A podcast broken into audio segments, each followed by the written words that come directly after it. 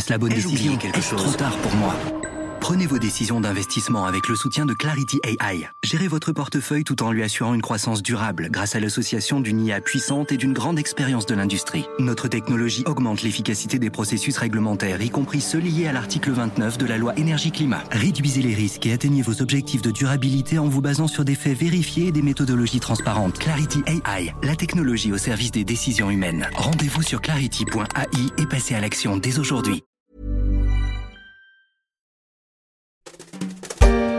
Le choc. Dimanche 10 avril à 20h à l'annonce des résultats du premier tour de la présidentielle, pas tant sur le duo de tête qui va s'affronter au second tour, mais à la vue du score de Valérie Pécresse. 4,8%, inférieur au seuil fatidique des 5% nécessaires pour se faire rembourser ses frais de campagne, et inférieur aussi de près de moitié aux indications des derniers sondages. La candidate Les Républicains apparaît comme l'une des principales victimes du vote utile lors de cette élection.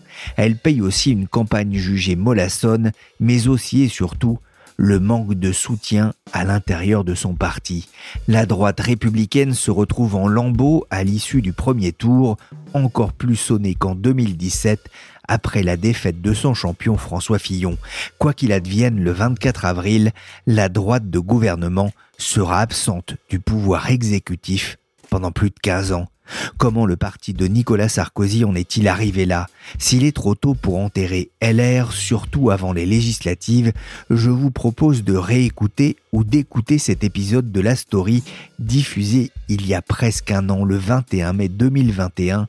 Avec Elsa Fresnay, on se demandait qui était le patron chez les Républicains.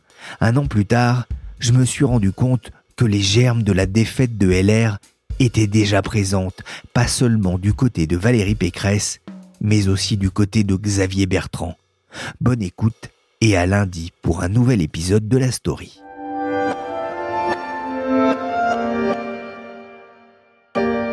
Eh ben quoi, c'est à toi Euh, je le sais bien, mais j'hésite. Et alors tu vas hésiter comme ça jusqu'à demain? Voyons, capitaine, nous vous attendons.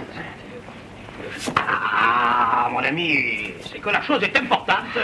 Ils ont 32 et nous Nous connaissons avons d'abord. 30, nous avons 30. Nous allons en prendre quatre. Oui, c'est ce coup-ci que la partie se gagne ou se perd. C'est pour ça que je me demande si Pani se coupe à cœur.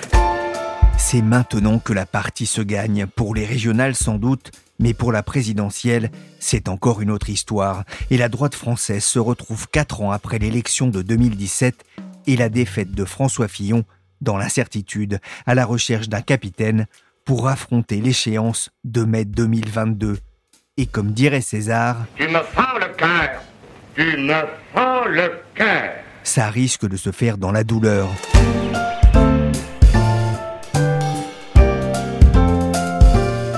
Je suis Pierrick Fay, vous écoutez La Story, le podcast d'actualité des échos, et on va essayer de reconstituer le puzzle d'une droite française éparpillée à un an des présidentielles.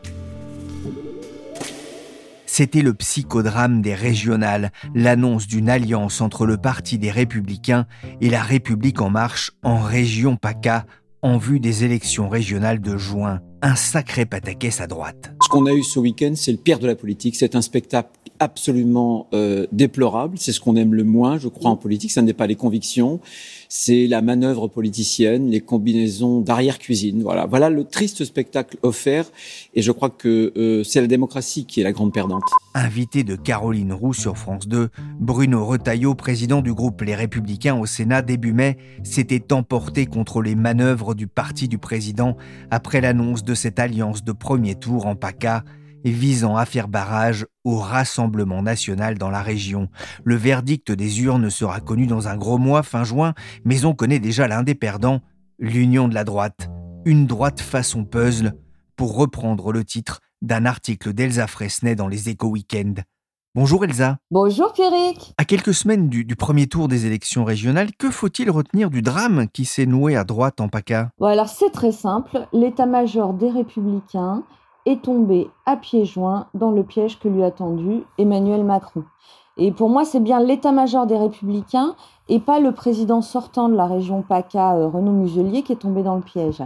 Pourquoi? Parce que euh, au départ, vous avez un président sortant, euh, Renaud Muselier, qui, s'il n'y a pas trop de dispersion du champ républicain au premier tour, pourra être réélu à la tête de la région et des marcheurs qui n'ont pas de tête de liste qui tiennent la route et qui ne sont pas encore remis des scores calamiteux qu'ils ont fait au municipal de l'an dernier. Et Renaud Mugelier veut bien accueillir des marcheurs au premier tour sur sa liste. Bon, le génie des tacticiens d'Emmanuel Macron, c'est d'avoir transformé cette situation, à savoir, euh, on ouvre un peu notre liste, les républicains ouvrent un peu leur liste pour quelques marcheurs, une situation du faible au fort, à, eh ben, je fais exploser euh, le parti Les Républicains. Et ils l'ont fait avec une phrase toute simple, c'est quand le Premier ministre Jean Castex a parlé de reconfiguration politique. Voilà. Donc ça a mis le feu à l'état-major des Républicains qui, pour une bonne partie, a euh, l'esprit tout tourné vers la présidentielle.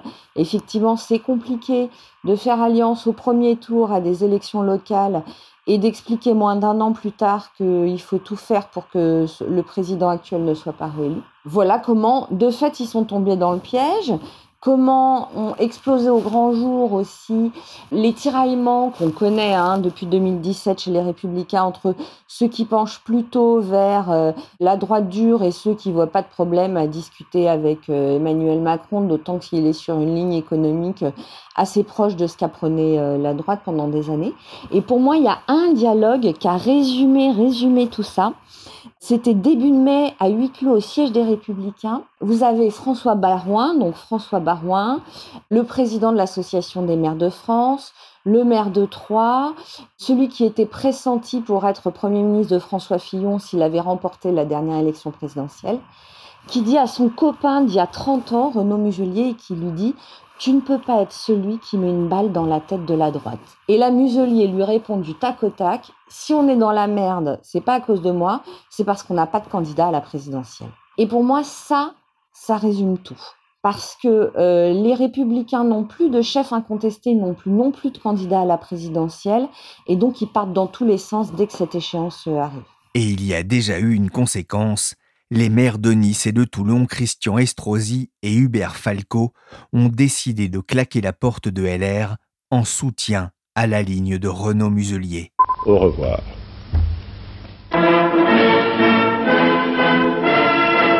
Le plus surprenant, Elsa, c'est que les régionales semblaient, semblent un scrutin idéal pour la droite pour afficher sa force à un an des présidentielles. Oui, absolument, parce que il faut bien savoir que la droite est quand même sortie euh, très dominante des municipales de l'an dernier, même si euh, cette victoire était masquée par la perte de Marseille, qu'elle était sortie ultra dominante des régionales de 2015 et que, sauf coup de tonnerre, ces présidents de région sortants ont une bonne chance d'être réélus. Euh, donc vous avez un parti et une nébuleuse de la droite non macroniste qui est ultra dominante localement.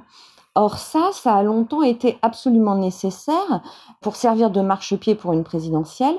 Ça a longtemps été absolument nécessaire euh, dans un pays où les corps intermédiaires, à savoir les élus, comptaient. Donc euh, là, on pouvait tout à fait se dire que tous les prétendants euh, à la présidentielle de 2022, dont un certain nombre sont présidents de région, se battraient, réaliseraient des bons scores et auraient une légitimation à moins d'un an de la présidentielle.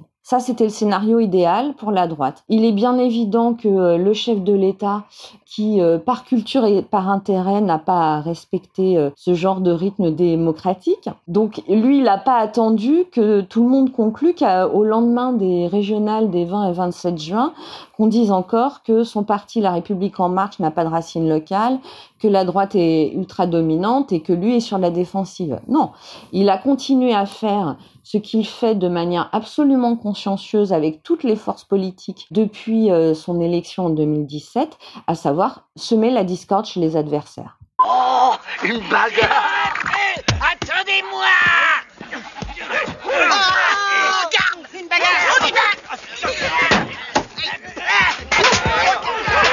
justement, hein, quatre ans après la, présidentielle qui a porté Emmanuel Macron à l'Élysée, la, droite ne semble pas s'être remise de la défaite de, François Fillon. Pourquoi? Il y a des raisons internes et externes. Pour euh, les raisons internes, il y en a une qui est que les personnalités susceptibles de prendre le leadership de la droite passent quand même beaucoup de temps à se différencier les unes des autres plutôt que à construire des choses ensemble. Donc au bout d'un moment, ça se ressent sur la qualité des idées qui sont portées euh, par LR euh, et la capacité à suivre une stratégie. Le problème de LR quand même, c'est qu'il n'a plus de stratégie d'alliance électorale. Il y a une autre raison interne qui est beaucoup sont restés persuadés que vraiment 2017 c'était leur tour et qu'ils l'avaient raté de peu, que s'il n'y avait pas eu les affaires de François Fillon, la droite gagnait la présidentielle, etc.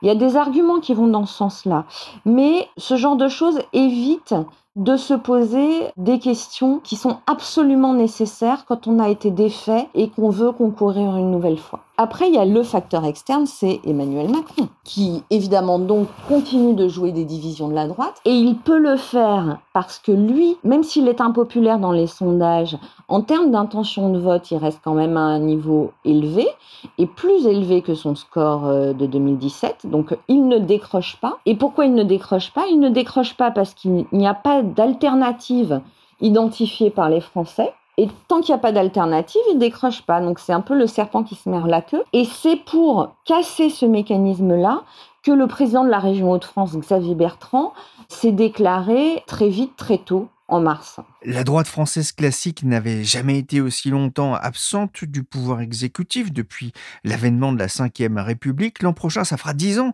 sans président ni Premier ministre, membre du Parti des Républicains. Est-ce qu'il faut y voir, Elsa, euh, l'héritage de Nicolas Sarkozy? On ne peut pas considérer que la défaite est l'héritage de Nicolas Sarkozy, parce que quand il a été défait par François Hollande en 2012, il a quand même laissé un parti en ordre de marche. Quand il a été éliminé euh, au premier tour de la primaire en 2016, le parti était aussi encore en ordre de marche. En revanche, sa responsabilité est autre. C'est-à-dire que quand lui a quitté l'Élysée en 2012 et que son ancien Premier ministre François Fillon et euh, le secrétaire général de l'UMP Jean-François Copé se sont menés une guerre sans merci, il n'a pas spécialement cherché à améliorer les choses parce qu'il caressait lui encore l'idée d'un retour. D'ailleurs, il est redevenu président de l'UMP euh, puis de LR sous le quinquennat de François Hollande. Donc pendant tout un temps, Nicolas Sarkozy, en coulisses, a fait en sorte, il n'a pas été le seul, hein, mais a fait en sorte qu'il n'y ait pas de nouveau chef qui émerge. Et puis, euh, depuis qu'il est de plus en plus évident qu'il ne reviendra pas dans un rôle euh, politique de premier plan, il souffle le chaud et le froid, c'est-à-dire que finalement il est le parrain de la droite et il est très content de l'être, tout le monde vient le voir. C'est-à-dire les dirigeants des républicains, ceux qui ont quitté les républicains et se sont mis au service d'Emmanuel Macron, et Emmanuel Macron lui-même qui discute avec lui. Donc c'est super, il peut dispenser ses conseils à tout le monde, mais le résultat c'est que même s'il a dit qu'il donnerait son avis sur son candidat préféré à la présidentielle de 2022, il n'a pas dit qui? Et il n'exclut pas que ce soit le président sortant. Donc vous imaginez quand vous êtes à la place de Christian Jacob, le président du parti Les Républicains, qui à la fois doit cultiver son amitié avec Nicolas Sarkozy, mais qui en même temps n'a aucun contrôle sur ce que euh, l'ancien président va faire, effectivement, c'est particulièrement compliqué. Et il y a un certain nombre d'anciens JPS qui considèrent que euh, Nicolas Sarkozy euh, a pas fait grand-chose pour qu'il y ait un plan B à François Fillon pendant la dernière élection présidentielle, et d'autres aussi qui considèrent que s'il avait poussé un peu plus François Baroin à être candidat, euh, peut-être celui-ci se serait décidé. Il est 20h. Voici le nouveau président de la République et c'est Emmanuel Macron avec 65,1% des suffrages qui arrive en tête et qui devient donc le nouveau président de la République. C'était il y a 4 ans, le 7 mai 2017, sur France 2, la victoire d'Emmanuel Macron qui remettra son titre en jeu dans un an. Justement, Elsa, comment la droite aborde-t-elle l'élection présidentielle de 2022 Alors, mathématiquement dans la meilleure des situations, psychologiquement dans la pire. Mathématiquement, parce que, comme on le disait, elle sera euh, majoritaire dans les collectivités territoriales, elle est majoritaire au Sénat. Elle a encore un certain nombre de figures de premier plan qui ont une longue expérience de l'État sans être très vieux, donc elle a plutôt des bons arguments à faire valoir dans un temps où on se dit que peut-être les Français, notamment l'électorat de droite, pourraient chercher euh, à être rassurés, euh, à être stabilisés psychologiquement de la pire des manières parce que elle a plusieurs candidats potentiels à la présidentielle et qu'ils ne sont pas d'accord entre eux sur la manière de se départager. C'est tout le débat sur euh, la primaire. C'est-à-dire que vous voyez quelqu'un comme Xavier Bertrand, qui n'est plus euh, aux Républicains d'ailleurs, qui a dit qu'il se présenterait euh, à la présidentielle quoi qu'il arrive et qui participerait pas à une primaire. Vous avez d'autres candidats potentiels comme euh, Valérie Pécresse, Laurent Wauquiez, Bruno Retailleau, qui eux veulent une primaire. Alors on se dit, bah, tant pis pour Xavier Bertrand, et puis voilà, il va se présenter tout seul. Sauf que, y compris au sein des Républicains, vous avez quelqu'un comme le président Christian Jacob, qui lui non plus ne croit pas à la primaire parce qu'il considère que ça génère des divisions, d'autant plus euh, indépassables qu'elles sont publiques, que ça génère aussi des prétentions, dit-il. C'est-à-dire qu'on oublie quand même qu'il y a en ce moment énormément de candidats potentiels. Vous avez aussi l'ancien commissaire européen Michel Barnier, mais aussi le maire de Cannes David Lisnard, le député Philippe Juvin. Donc ça finit par faire beaucoup et avec des degrés d'expérience euh, de l'État et de la gestion des affaires publiques quand même très très différents. Donc euh, quand vous n'avez pas de chef incontesté et qu'en plus vous n'êtes pas d'accord sur la manière de le sélectionner, et eh ben vous avez un problème. Et c'est ce qui se passe en ce moment pour euh, les républicains et au-delà la droite non macroniste. Vous avez cité pas mal de noms hein, de candidats, alors pas toujours déclarés, mais plus ou moins euh, intéressés ou qui pourraient avoir envie de se lancer. On voit que certains avancent leur pion, se positionnent, rêvent. Et quel est le risque, euh, sans primaire, qu'il y ait plusieurs candidats de la droite républicaine l'an prochain? Alors, à ce stade, je pourrais pas vous le dire parce que beaucoup de choses vont dépendre du résultat des élections euh, régionales de juin, des scores des uns et des autres, à savoir Xavier Bertrand, Laurent Wauquiez, Valérie Pécresse. Et beaucoup de choses dépendront aussi, et là c'est bien plus large que la droite, de l'humeur dans laquelle les Français vont sortir de la crise du Covid et l'humeur à l'égard de l'exécutif. Et ça, ni la droite ni Emmanuel Macron, euh, évidemment, à la fois ne le maîtrisent et ne savent le prédire. Alors le chef de l'État, lui, fait tout pour que si les Français finissaient par être grognons à son égard, il se range quand même derrière lui en se disant bah, il n'y a pas d'alternative. Et après, à l'inverse, évidemment, les leaders de droite ont deux angles d'attaque vis-à-vis du président. Son bilan qu'il considère très mauvais sur la sécurité et l'immigration, et aussi le manque de professionnalisme de ses équipes, qui a pu se voir dans les problèmes logistiques qu'a rencontré l'État euh, au, moment de la crise du Covid, etc. Voilà. Et pour le moment, aucun, évidemment, ne maîtrise de quel côté penchera la balance pour les Français.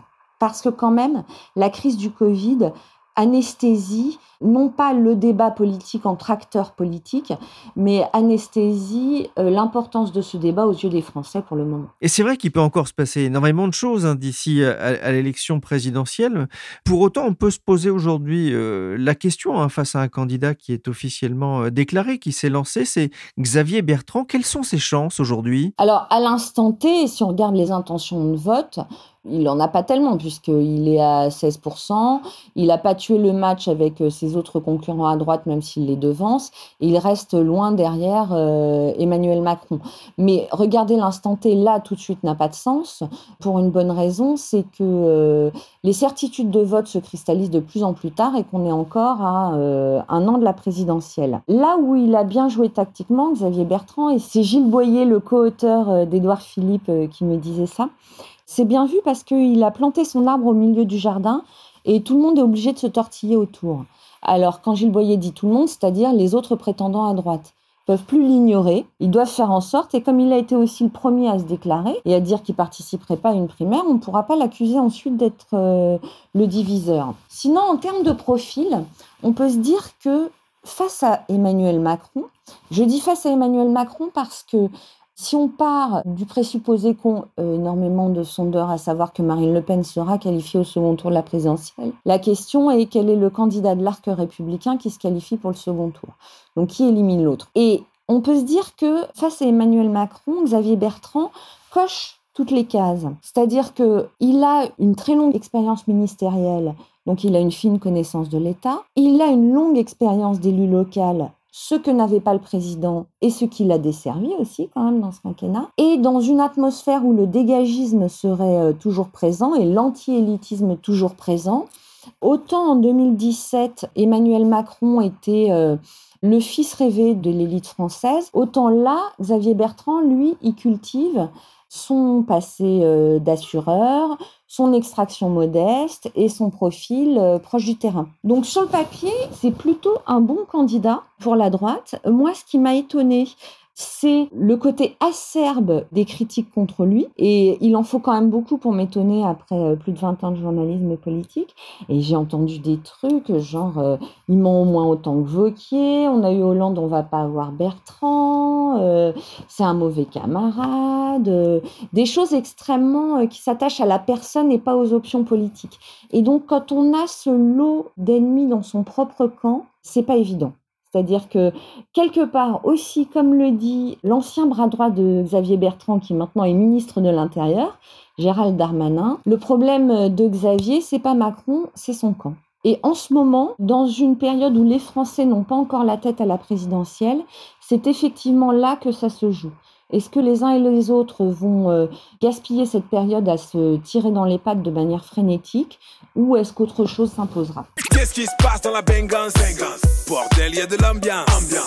Il y a de l'ambiance chez les républicains, comme dirait Moussier Tombola, et il y a un sondage qui a dû faire mal au moral. Selon ce sondage Ipsos Sopra Steria pour le Parisien et France Info, 65% des Français estime que les républicains n'ont plus d'utilité dans le paysage politique. C'est un constat sévère de la part des Français. Ça veut dire, Elsa, que LR a perdu la partie face à la République en marche qui a réussi d'une certaine façon son OPA sur la droite modérée? Alors, d'abord, on ne peut constater qu'une partie est gagnée ou perdue qu'au moment des élections quand les Français votent vraiment. Donc euh, effectivement, je dirais pas ça. Mais pour moi, ce que dit ce sondage, euh, c'est assez important. Euh, c'est que, donc, comme je vous le disais, pour moi, LR n'est pas un parti en, lambeaux. En revanche, ce n'est plus un parti attractif. Donc, il n'est plus attractif puisqu'il n'a pas de chaîne, non? Et puisqu'il n'est plus attractif, le Rassemblement national et LERM font à la fois leur marché en termes d'hommes, mais en termes d'idées, on est dans un mouvement où Marine Le Pen euh, essaie de gommer euh, tout ce qui est le plus irritant euh, dans son programme et où Emmanuel Macron, élu en 2017 sur une forme de projet libéral-libertaire, c'est-à-dire libéral en économie et extrêmement ouvert sur les questions de société et à peu près silencieux sur les questions de sécurité et d'immigration. Maintenant, endosse des propositions et une politique, notamment en termes de sécurité d'immigration, via son ministre Gérald Darmanin, que euh, Nicolas Sarkozy a fait euh, il y a 13 ans. Donc, en termes de discours, effectivement, c'est très très compliqué pour les leaders de la droite aujourd'hui de se démarquer d'Emmanuel Macron et de Gérald Darmanin notamment. Et donc, quand ils le font, ils ont deux manières de le faire. Soit ils font des propositions de plus en plus radical. Et ça, c'est exactement ce que veut le chef de l'État parce que ça pousse des gens euh, considérés comme raisonnables dans la population, etc., à faire une surenchère. Donc, peut-être, peut-être, ça n'en sait rien, à les rendre à la fois moins raisonnables aux yeux des Français et à les marginaliser. Et les leaders de droite, il y a une autre manière dont ils peuvent se démarquer, et là, c'est effectivement plus embêtant pour Emmanuel Macron, c'est le bilan et la perception du bilan sécuritaire par les Français. C'est pour ça qu'en ce moment, ils axent tous sur ce thème-là leurs attaques contre le gouvernement. Mais il ne faut pas oublier une petite leçon quand même de 2017, c'est que toute une partie euh, de la droite euh, libérale et de la droite des affaires a fini par se tourner vers euh, Emmanuel Macron parce qu'elle en avait assez que ses leaders naturels ne parlent que de sécurité et d'immigration matin et midi et soir. il y a une partie de l'électorat de droite pour qui la sécurité reste très importante, mais pour qui ça résume pas l'alpha et l'oméga de ce que doit être euh, une politique euh, gouvernementale et la vie en général. Un dernier mot, Elsa, dans votre enquête pour les échos week-end, vous avez demandé à quelques personnalités de la droite le nom des personnalités qui les inspirent. Alors la droite républicaine cite souvent, on le sait, hein, le général de Gaulle qui n'aurait pas fait ci, qui n'aurait pas fait ça et qu'on n'aurait pas imaginé faire ci ou ça. Mais ce n'est pas un nom qui revient, en tout cas dans, dans ce mini-sondage que vous avez réalisé. Le nom qui revient, c'est celui d'Angela Merkel et aussi plus surprenant, celui d'Élisabeth II. Oui.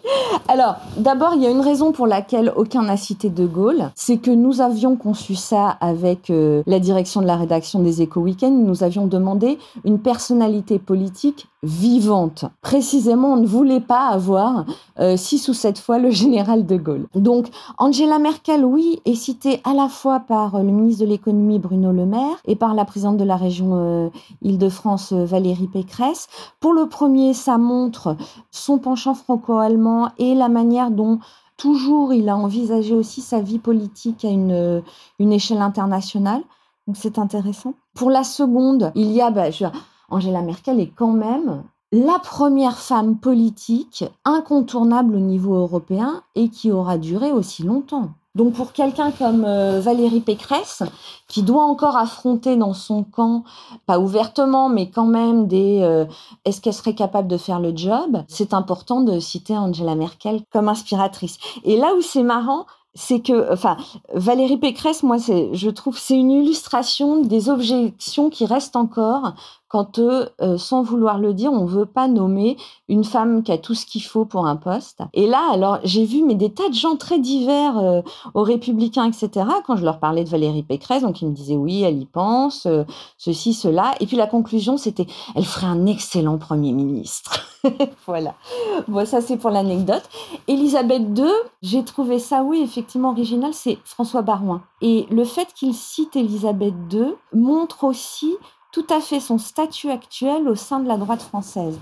C'est-à-dire que il cite une chef d'État, puisque la reine d'Angleterre euh, est la chef de l'État britannique, qui a duré, qui a une importance manifeste, mais qui n'a jamais été dans la politique active. Et le statut de François Barouin en ce moment au sein de la droite, c'est un peu ça. C'est-à-dire que, alors bien sûr, il est dans la politique active via l'Association des maires de France, quand il parle, on l'écoute, etc. Mais en même temps, il y a des tas de gens qui l'auraient attendu pour qu'il soit leur chef, leur candidat à la présidentielle, et il y va pas, il leur dit ni oui ni non, et il reste lui aussi euh, un peu en apesanteur. Et euh, voilà, je trouve que ça résume euh, assez bien bien sa position actuelle. Ah, il y a aussi euh, Laurent euh, dont on n'a pas parlé. Lui, il a choisi le chancelier autrichien euh, Sébastien Kurz pour la fermeté des convictions couplée à la sobriété de la forme. Wauquiez qui est en embuscade, hein, c'est ce que vous m'expliquiez avant l'enregistrement, Elsa. Alors il reste en embuscade parce qu'il ne faut pas oublier, il a dû quitter la présidence de LR après le crash des européennes de 2019. Et c'est un vrai problème pour lui parce qu'il avait pris la présidence de LR en 2017 pour être le patron et le chef incontesté qui serait candidat à la présidentielle en 2022. Donc là, il a dû prendre un sérieux recul. On l'a assez peu entendu euh, ces dernières années au niveau national, mais je peux vous le dire, c'est fini. C'est-à-dire que j'ai assez longuement discuté avec lui et euh, d'une part, de temps en temps, il rencontre quelques journalistes, il revient à pas à pas, mais dès le soir euh, de sa probable réélection en Auvergne-Rhône-Alpes, on verra Laurent Wauquiez revenir dans la politique active. Et euh, lui, il veut une primaire aussi, comme Valérie Pécresse et Bruno Retailleau, parce que au fond, ce qui est important là maintenant pour Laurent Wauquiez, bon, c'est vrai qu'il s'interdit rien pour la présidentielle, c'est de montrer qu'il conserve un poids politique national. Or, effectivement, toute une partie des cadres du parti LR ont été placés là où ils sont par lui. Donc, euh, je pense que effectivement, il va réclamer, réclamer jusqu'au bout la primaire pour exister dans l'après. Et d'ailleurs, euh, il affûte déjà euh, ses flèches contre Xavier Bertrand, hein, parce que en gros, ce qu'il dit, c'est bon, bah les programmes, voilà. Maintenant, ce que les Français vont vouloir, c'est pas un candidat qui aura le meilleur programme, c'est le candidat dont ils sont sûrs qu'il fera le job, aussi dur soit-il. Et de Xavier Bertrand en gros, il dit euh, aucun électeur de droite n'achètera un radical socialiste. Et c'est pas innocemment qu'il dit ça. Il sait très bien qu'en ce moment, Xavier Bertrand est en train d'essayer de rassurer le socle des électeurs de droite. Voilà. Donc, euh, Vauquier le retour et Vauquier le flingueur, je pense qu'on va voir ça bientôt.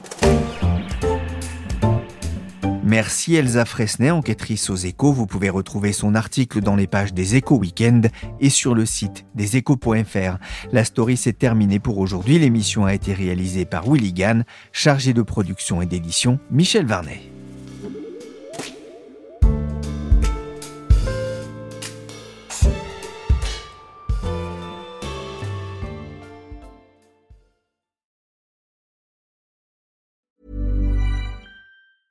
Planning for your next trip?